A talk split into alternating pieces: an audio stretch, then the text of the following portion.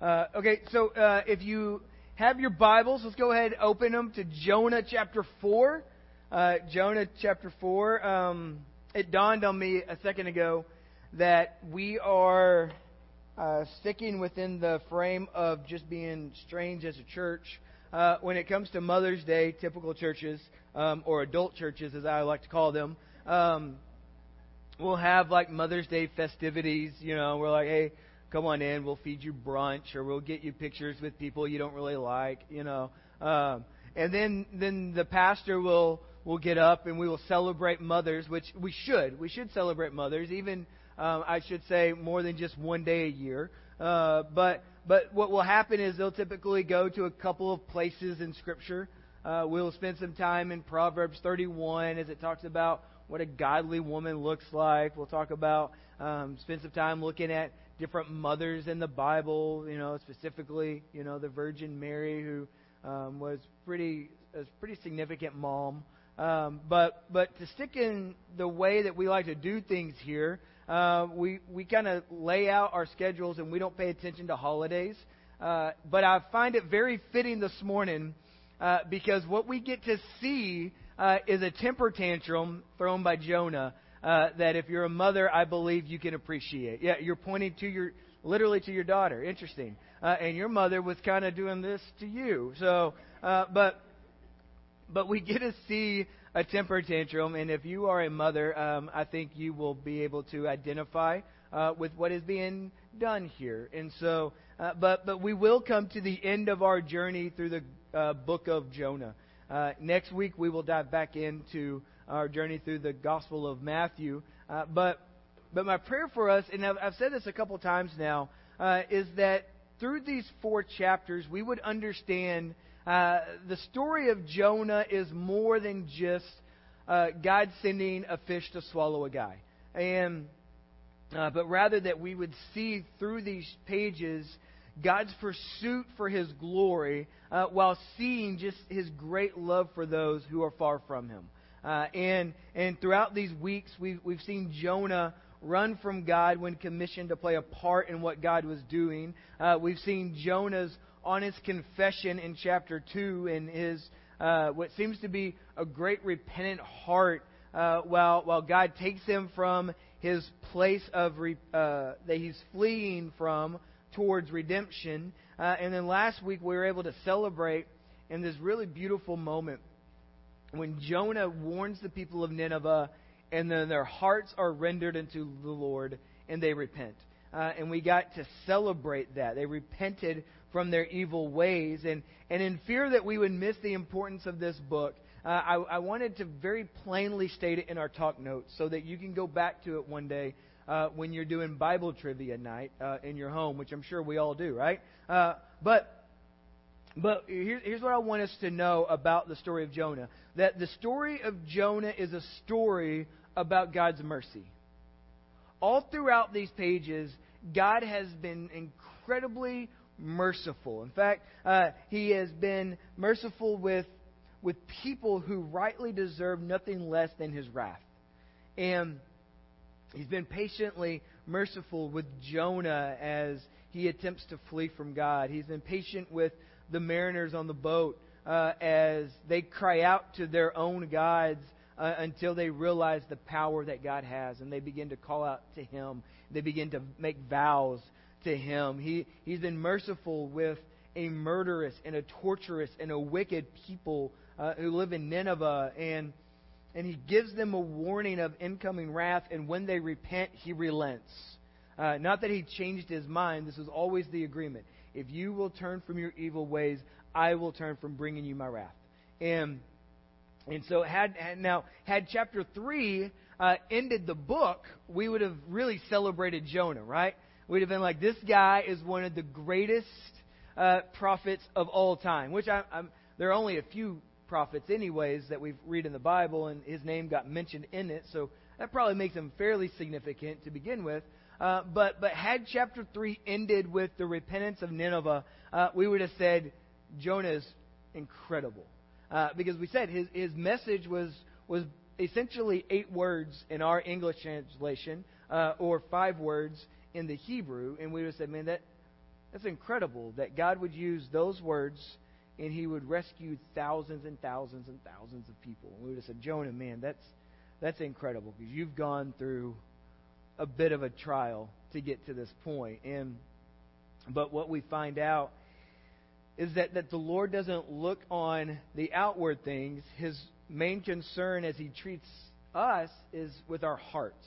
Uh, we, we find this beautiful passage in, in 1 Samuel uh, when God is, uh, well, what seems to be reluctantly giving the nation of Israel a king, uh, and they, uh, they have Saul. He messes things up, uh, but he looks the part and and and then God is telling Samuel, "Hey, you're going to anoint a king," and Samuel will see these these people that he believes will be the king, and God says, "No, no, no. It's it's not about the outward. It's it's about the inward." Uh, and and I think uh, that's why chapter four is really relevant for us this morning. Uh, I think it's why what we see today will it'll come to the surface because here we get to see Jonah's thoughts and his intents very openly. And, and in doing that, we get to see his sins exposed. And, and now, we don't read these words, and th- it'll be easy today to look at Jonah and to see his tantrum and be like, oh, what an idiot he is. Uh, but we, we don't read these words today in an attempt to discredit him or to, to belittle him. In fact, we read these words today because uh, we can be very exposed from our own sinful ways when it comes to our reluctance when it, in following God. Uh, in fact, what we get to see uh, in our unemotional state is the effects of his very emotional reaction to God. Uh, and, and certain things will be very plain to us in these words. Uh, but what I want us to do is to take us back to moments when we have literally thrown a temper tantrum in front of God and hear Him speak to us. Uh, and so, what it does is it gives us, this chapter is going to give us a glimpse into our own hearts. Uh, and we get, again, to be free from the emotions of seeing our, that keep us from seeing our own foolishness. Uh, have you ever been so worked up that even in the middle of you being worked up, you you hear in your own self you look like an idiot, and you're like, I don't care that I look like an idiot right now. Uh, and so, so this this is what we're going to get to see. So let, let's stop and then let's let's pray. Father, we come to you, and we thank you that chapter three of Jonah didn't end the book. And as strange as that's going to seem here in a moment, we thank you that you've given us chapter four. And I pray through the power of your Holy Spirit that you would open the eyes of our hearts that we may see your incredible love for us. It's in Jesus' name we pray. And everyone said, Amen. All right, all right. So, so okay, if, if you're looking for another place in the Bible that kind of paints the story of Jonah, or at least the role that Jonah plays, uh, one, one place you can go uh, is in Luke 15, where Jesus is uh, telling the story of the prodigal son. Uh, because in Jonah, we get to see both brothers played out. Uh, in fact, uh, it, it's, a, it's an incredibly helpful story told to us by Jesus about the blindness, our blindness when it comes to the movement and the love of God. And if you don't know the story, let me just kind of recap it for you. You have a man with two sons. Uh, the younger son hears the call of a distant land, and he says, "Hey, Dad, I want to go there, but I don't have money to go there." Uh, and you're uh, there. Uh, that's yeah, that's a, that's the way we say it. Um, but I don't have the money to go there. Uh, but the problem is you're not dead yet, so I don't have your inheritance. How about you give it to me? Uh, and the dad lets him have his inheritance. The son goes, uh, and most of us know this story. He squanders it. Uh, he hears the call of the distant land. He squanders his money. Uh, he runs out. There's a famine that hits the land. He ends up taking a job feeding pigs.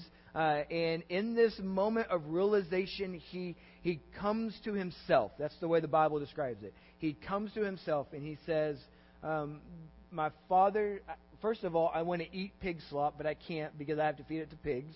Uh, and then secondly, my the hired men in my father's home have a better life than this. And so his plan is to go back to his father, uh, have this big speech of repentance, say, "Hey, I don't, I, I don't belong, I don't deserve to be your son any longer. Uh, but if you will just hire me, I will work as a hired man." So he heads back and he sees his father. Uh, his father sees him, I should say, comes out running, celebrating him, kissing him, hugging him, and he wants to reinstate him into this family. And it's this beautiful uh, picture of what God does for us. Uh, that that he he doesn't wait for us to come to him in this begrudging manner of like, well, fine, I'll let you in because technically you're my kid. Uh, no, no, he comes to his son and he says, let's celebrate. Says, let's kill Sally, the fattened calf. And so this great celebration is coming along. And then the older brother finds out and he sees the celebration from a distance and he comes in from the fields where he's been working uh, for his father. And he says, What's going on to one of the hired men? And they say, Your brother was who was lost is now found. He's here. And your dad says, Let's celebrate. We're going to throw a party. Uh, and and the brother, like what we would want to do, right? Because we never deal with jealousy or selfishness in our lives. Uh, but but what the brother does is he just sits in the field. Just just sits in the field, and the father comes out to him, and it's this really painful speech, a very honest moment from the elder brother as he says, "I don't get it." Says, "Every day of my life, I've done nothing but work for you." Every day of my life, I have done nothing but hear about what my brother has been doing, right? In this season, what my brother has been doing, and and you've never celebrated me the way you celebrate him, never. And his his dad comes and he and and where the elder brother was saying, but th- when this son of yours does this stuff, the dad comes in and he says, but this brother of yours, you need to understand, this isn't about who gets to eat the cow or why we're burnt, why we're sacrificing and celebrating today. This has to do everything, everything with your brother who was lost is now found, who was dead is now alive. We we can't help but celebrate and and so if in chapter 1 we get this picture of Jonah as the wayward son. We get a picture of this, this guy who insists on doing his own thing, going his own way. Uh, chapter 4, what we get to see here is the role of the elder brother. Uh, we get to see a, a, critical, a selfish, a sullen, an angry, an unhealthy person with what was going on. Uh, and it's going to seem really weird to us. Uh, and so there, there's a lot to be said about Jonah's movement this morning. Uh, but what's going to remain at the top of the pile is that uh, it, it's really not enough for God to tell us to do it, then us do it, but do it reluctantly. Okay? This is, this is what's been really convicting in my heart this week. Because there are times when God will tell me to do something, and I'm like, I don't want to do that. And He says, I know you don't want to do that, but we're still going to do that. And you say, Well, fine, I'll do that. Okay? Here's what we're going to find with Jonah that's not what God wants from us. He doesn't want to demand our action with a reluctant heart. Uh, and so, uh, what we're going to find is that the heart of every problem is a problem of the heart. Uh, and that's where Jonah's problems are going to be found. And so God, God can use people. Okay, hear me when I say this. God can use people who do the right things for the wrong reasons. This is what Jonah has done so far. He has done the right things for the wrong reasons. God can love through you even when you are not loving through Him. Uh, but but one of the big points of Jonah is that that's not good. that's that's not healthy for us.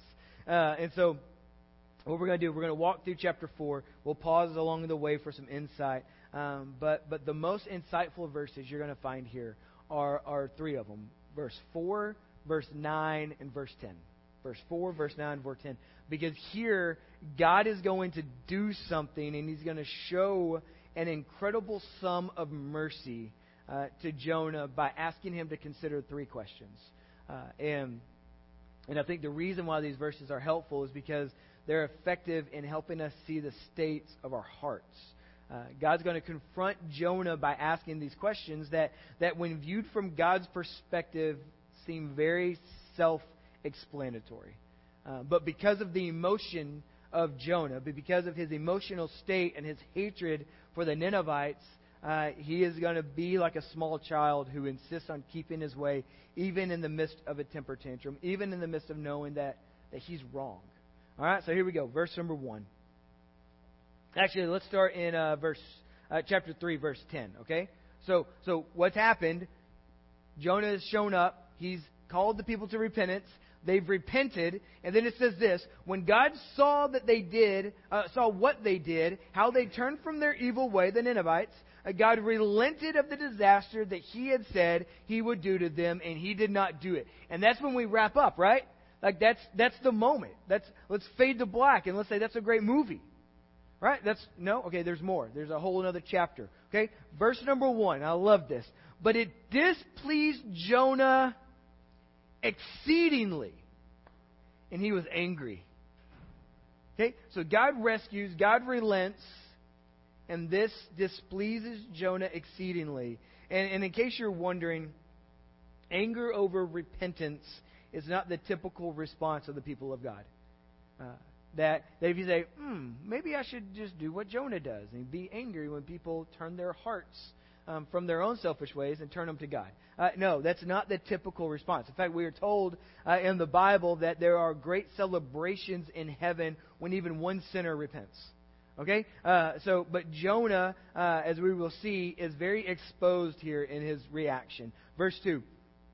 And he prayed to the Lord, okay? Jonah prayed to the Lord and said, "O Lord, is it is this not what I said when I was in my own country? That is why I made haste to flee to Tarshish. For I knew, okay, underline those words. For I knew that you are a gracious God and you are merciful. You are slow to anger. You are abounding in steadfast love and you are relenting from disaster. I knew that. Therefore, now, O Lord, please take my life from me, for it is better that I die than to live. Okay, you want to talk about dramatic much, Jonah? Right? I knew, I knew that you were gracious, and I knew you were merciful and slow to anger, abounding in love. And he says this, I imagine that he says this in a really intense and like derogatory way. And you're like, all of those things are great. Everything that you have used to describe God is incredible. And he's like, I knew you would do that. I knew it. You know what? Just kill me. I just I just want to die. And ironically, Jonah's issue is that he knew God would have the audacity to show his grace to these people. He knew it. It's like, man, you I knew you were going to show your mercy. I knew you were going to be slow to anger. I knew you were going to be abounding in love. I mean, the nerve of God to do these things. You okay, Laura? All right. That sneeze really hurt. All right, here we go. Yeah, it's just really weird. All right. Now, now Jonah. Here's what we need to know. Jonah obeyed God, doing what God wanted, but God had not done what Jonah wanted. And that's the issue. Jonah obeyed God, but God clearly didn't obey Jonah's desires. Okay? And I know we we don't we can just set that aside because we don't deal with that anymore. So so he wanted what Jonah wanted here is for Nineveh to suffer. What he wanted are literally people to die. Uh, and, and he either wants this because of his great patriotism, uh, because of what the Ninevites have done to his people, or he does this out of uh, a desire to protect his reputation, uh, that he would be either be seen as a false prophet to the Ninevites, or he would be seen as a traitor uh, before his own people. That they would look at him and say, "Why in the world would you even try to help them?" And so, so or, it could be some other reason, but but in his anger, he makes these incredible attributes of God to seem like the worst things God could could actually do. Uh, and and so the and now here's here's what we need to know about specifically chapter two. The things that in chapter four Jonah is all worked up about that God would have the audacity to do were the exact same things that he clung to in chapter 2 when he's praying a prayer of repentance. When he's seeing what God has done for them, him. And he says, Let me just champion that. That God is merciful. I was the seaweed was wrapped around my neck. It was done. But yet God in his abundant mercy rescued me. And this, this brings us to this, this first question that God asked Jonah. And as I read it, I don't, I don't think I don't think there's a moment where God is argumentative in the sense that He's trying to dominate you. Uh, I think I think He knows that He's right. Have you ever been in an argument with with a friend or a kid, um, or lose an argument to your spouse, in my case, um, where either you know that you are absolutely right, and the more you just explain how right you are in a calm manner is the best thing to do. Because you don't have to get on top of them. You don't have to be the loudest person as the most right person. You know that you are absolutely correct. So I think when God is speaking to Jonah, as he's been merciful this entire time, I don't think he asked Jonah these questions to dominate him. I think he does it to help him understand. I think in the moment when Jonah is so worked up that he says, just kill me, God comes in with this very soft voice. And he says this, verse 4 And the Lord said, Do you do well to be angry? Do you do well to be angry? And I read this a couple weeks ago, and I was just floored. Just floored.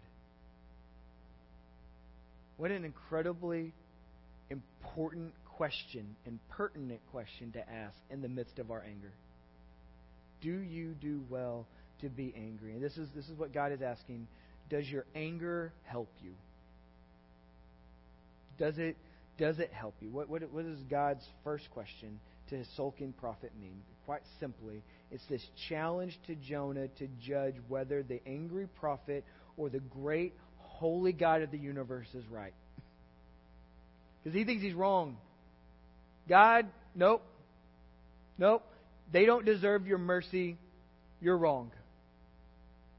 I'm so mad about it. And God says, Does that help, is that helping you? Are you more right in this moment because you are more angry? He says, No.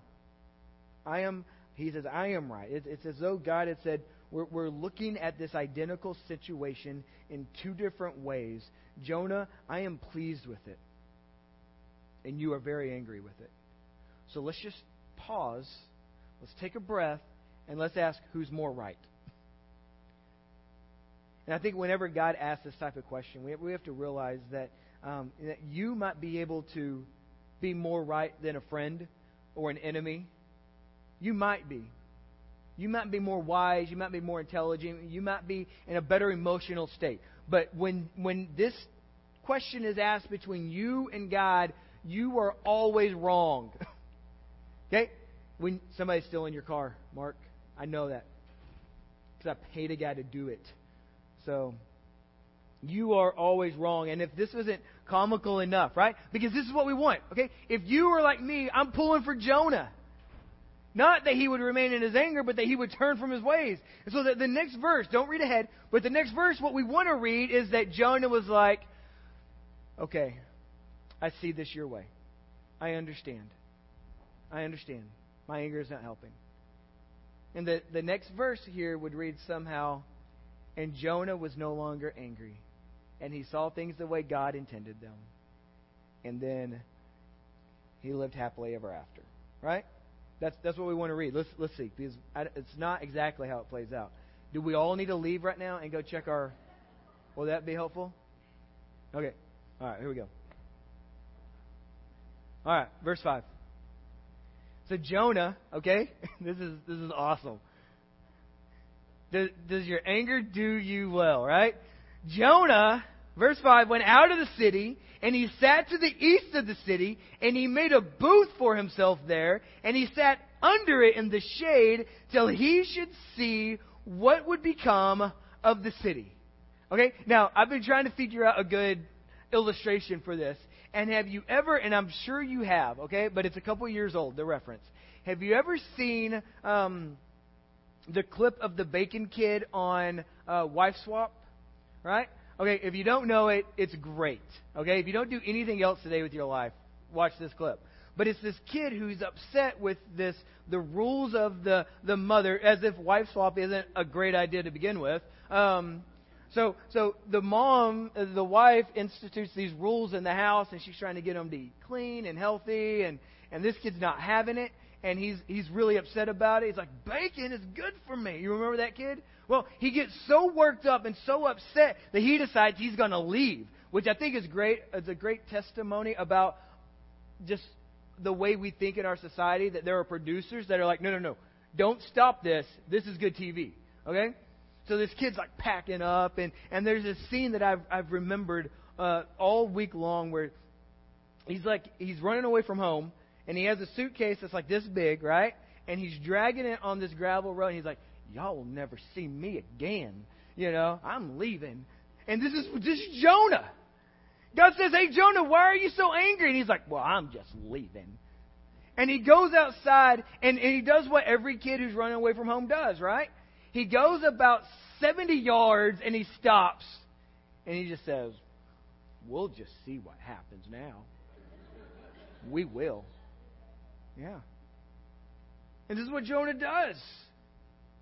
He goes outside the city and he says, I'm just going to wait and watch.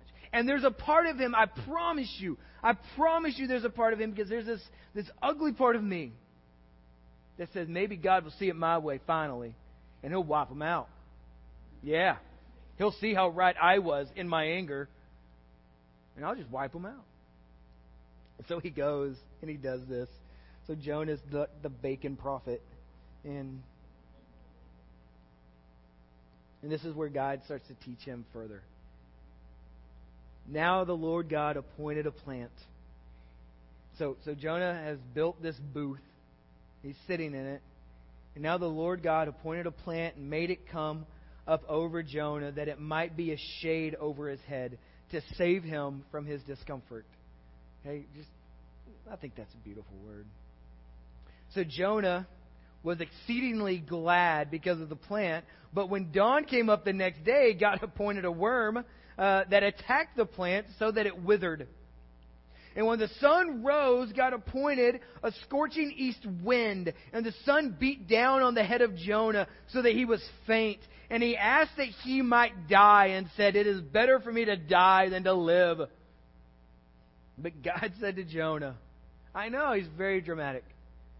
But God said to Jonah, Do you do well to be angry for the plant? And this is, his, this is essentially his question. Do you do well to be angry over something so small? Okay? And this is, this is what's remarkable about this story because this is the first time that Jonah is very happy. In all of these verses, this is the first instance that Jonah is pleased. Uh, in fact, uh, from the first step, we from re, from where we read about God's commissioning, He has not liked any of this process. Uh, that that there's the storm, He didn't like that. Uh, there was this great fish, even though it was His means of salvation, He didn't like that at all. Uh, and apparently, uh, even in His second commission, He's not happy about it. He's just reluctant to He's reluctant to just submit. He was just like, I'll just do it. And then here at last, Jonah was was very happy and the question is, what happened in Jonah's life that caused him to be happy? And it was this is the first moment that he is comfortable. he is comfortable. God has finally done something for Jonah. Is that selfish? Some of you are like, I don't know, probably not. Yes, very much is. Very much so. And it's petty. Uh, for the vine was, an, was nothing nothing compared to the conversion of the people of Nineveh. Nothing. Not even in the same ballpark. And at this point, God asks his second question. And his first has been, Does your anger help you? And now uh, it was this question as to, to who was right, God or Jonah. This time, God asks, Do you do right to be angry about something so small? And by this question, God, God exposes Jonah's pettiness for his anger, and it, that the anger had brought him from this, this grandeur of being angry at God um, to being angry with such a petty thing as a vine or a worm. Have, have you ever experienced that? And I think this, this is what happens, at least in, in uh, I think in a lot of our anger, that we begin to be angry with big things. We're upset with what God is doing. You know, we're, we're upset that God didn't rescue us from certain situations. And that anger, as we allow it to breed, causes us to become angry with now smaller circumstances or a, or a lesser situation. Now I become more irritated by just the smallest infractions. And then all of a sudden I'm tying my shoe and my shoelace breaks and I just let it rip. Right? And God comes in and he says, What? Hold on. Let's keep things in perspective here. That's a shoelace. Because Jonah's argument right now, and this, is Jonah was showing this to uh, God was showing this to Jonah. He says, "Look, look where your anger, Jonah, has taken you." He says, "Jonah, is, is this right? Is this the way you want to live? Do you want to spend the rest of your life swearing at petty annoyances? You just asked me to take your life because you are hot. You with? It's it, right. Okay, can can we just just for a moment pause and say Jonah is an idiot here, right? He looks idiotic. He looks like a fool. He's asked God to kill him because he's really hot. Okay? And just let's just acknowledge that the beauty of the word this morning is that we get to see this and we're not emo- as emotionally charged as Jonah.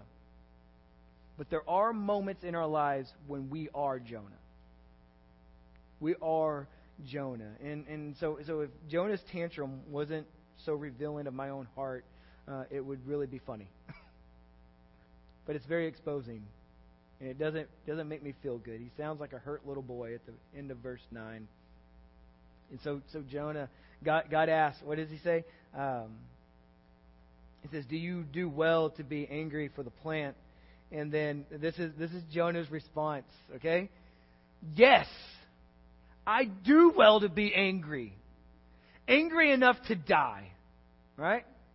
You'll never see me again. I love bacon. You were out. You were, you missed that whole thing. Yeah, but you get the reference, right? All right. If Mark gets the reference, everybody gets it. Um, so, so verse 10. And the Lord said, and the Lord said, and I love this.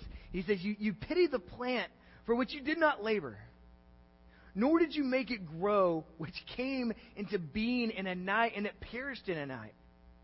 So, like, like Jonah got to see this plant grow up and provide shade in a day.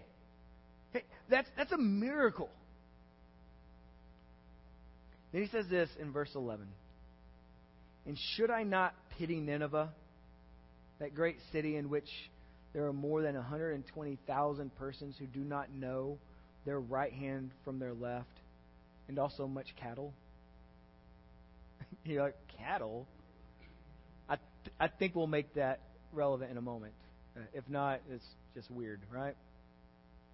But here it is. Here it is the question that God is trying to get Jonah to reconcile in his heart. Okay? All along, Jonah's argument is I don't, I don't like those people. I despise them. I hate everything they do. I hate everything they've done to my people. I don't understand, God, why you would care for them. I don't, I don't understand why you wouldn't not only not care for them, why you don't annihilate them in a murderous and a torturous way. So God says, Why are you so angry? Is that helpful? Then he says, Why are you so angry about this plant? And then he explains. This is what I love. Because God doesn't have to explain himself. He doesn't. No one, no one can take him to court. And yet, in his mercy, he starts to speak to Jonah. And he says, Okay, You're so focused right now. You, you want to die based on this plant. But should I not pity the people of Nineveh? And this has been the whole purpose all along, right? His question is Should I not care for those who are far from me? And Jonah says they don't deserve you. And he says, Neither do you. Neither do you. Not for a moment. So when we get all pious, right? And we've we've tried to make this illustration a little bit in, throughout these last couple of weeks. This would be the equivalent of, of what we, ISIS coming in and we say they don't deserve your mercy. In fact, many of our prayers, if we were bold enough to say it, we haven't been praying for their salvation. We've been praying for, for God's wrath upon them. And God comes in in this moment. And he says, Should I not pity them? And we, from our perch, says, No. No. And he says, If I don't pity them, I, then why would I pity you? What, what makes you anything better? So that you pity the plant. What, so what does that mean? And it says this, this worm attacked the ant, the, the plant. I feel bad about this plant, mainly because it had to do with my comfort. But this worm attacked an innocent plant. And God says, What do you think Nineveh is? These are people. These are people that, that, that are being destroyed. These are people that, that they don't have a worm factor, they have a Satan factor, they have a sin factor. Because why would I not rescue them? And here, here's what we need to understand about something important about the sovereignty and the provision of God that, that cities aren't autonomous. They're not. Um, I mean, cities uh, they don't grow without God. Even even though the people uh, from time to time will think that they're building a monument to their own accomplishments, right? None of that happens apart from God. And God says says I created Nineveh. I care for the people of Nineveh. I'm sending you, Jonah, to be an ambassador for me in that city so that those people will know that I am willing to take pity on them. And so God reasons with Jonah, though he didn't have to, and he says there are people there who don't know any better than simply being led by their own desires toward evil. So that, that's the case. And then he says there's cattle who, who are part of my creation whose only fault in life is being born in the wrong city. Why would I not have pity on them? Why would I not? And this is this, this stark reminder uh, as, as I've been kind of walking through this scene that I'm taken to the cross, and I remember these words that Jesus prays over the people who, over the past, over his past 12 to 24 hours, have, have done nothing nothing but ridicule him. They've spit on him. They ordered his crucifixion. They slap him. They beat him. They whip him. They unjustly accuse him of things he's never done. In one of the most remarkable prayers that we find in all the Bible, he says, Father, forgive them, for they know not what they do. And this is Jonah and Nineveh. And we, we can start wrapping this up because this is, I know you have some blanks, and we'll, I'll give you something to fill in in a minute. But, but this, is, this is what I love, okay? Because guess what doesn't happen after verse 10, right? Or, I'm sorry, guess what doesn't happen after verse 11? Verse 12. God simply asks this question, and then the book ends. And, and I don't think it was because Jonah ran out, or they ran out of paper. You know, like, oh man, you know, and like verse 11 is like written right up alongside of the paper. I, I don't think it. I think it ends this way because this isn't about Jonah. Right?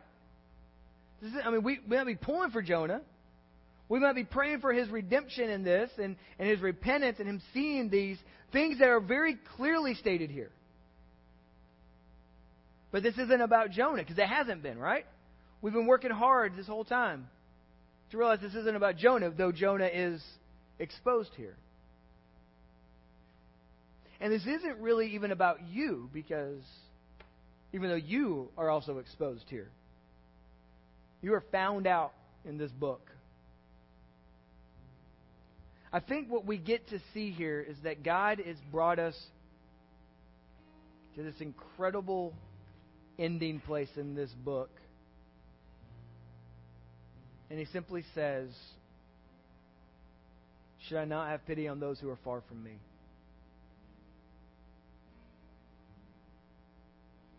And we've, we've made light of Jonah this morning in his tantrum. Uh, it's probably unfair. Probably is. But, but I think there, there are a couple things that, as we wrap up, there's three things. We're going to go through them very quickly. I think God is kind of telling us through these pages. And there's, this is not an order of importance. These are just three things. that number one, God wants to change your love for others, especially those ones you, especially the ones you despise. He gives us commands like 1 Corinthians 16 14. says, just do everything in love. And that frees me. I mean, that, that sounds to some very restrictive. Like, well, now I only have one option it's love. No, no. That frees us from having to decide who I get to love on and who I don't. It frees us from understanding who I think God cares more for and who God cares less for. He doesn't. He just says, Your job is to love them with the love that I have expressed to you. And man, God, in, in, in our next leg of Matthew, Jesus is going to say some really, really hard things. And it's all laced in this desire for us to understand what He is doing in us and what He is doing through us. So God, God wants to change your love for others, especially the ones you despise. Number two, God wants you to realize that redemption is found through repentance. Redemption is found through repentance. Your ultimate redemption, your ultimate redemption is a restored relationship with God through Christ. And the only way that happens is through repentance. It's seeing Christ for who he truly is, realizing that he is the best source of joy and peace and life. And saying, I'm turning my life away from all those things that were bringing me nothing, nothing but turmoil and drama and fear. And that's repentance. Turning away from those things, turning towards God. Then, number three. God wants your work for Him to come from a heart that loves what He loves. God wants your work for Him to come from a heart that loves what He loves. And what does He love in Jonah, in this book? Nineveh. Is He wrong for loving Nineveh? That's not for you and me to decide. Clearly, it's not for Jonah to decide, it's for Him to decide. And he says, My choice is to love those people. So when I invite you and commission you into my story, I don't want you. I don't want you to clean up your room because your parent told you to. I want you to do that because you love to honor me. So God wants us moving from our hearts, not from our hands. Our desire this week is to love God by. Please stand with me. As we wrap up, there's some people that will be up here. They want to pray with you. If you've never asked Jesus into your heart, boy, there's there's nothing better than that decision. It's the most important decision you will ever make. I love you guys. Let's pray. Father, thank you for giving us your word this morning. Thank you for for exposing us in Jonah's tantrums. Father, as we've made light of certain situations there, I, I pray you would bring to us the, the severity of such actions.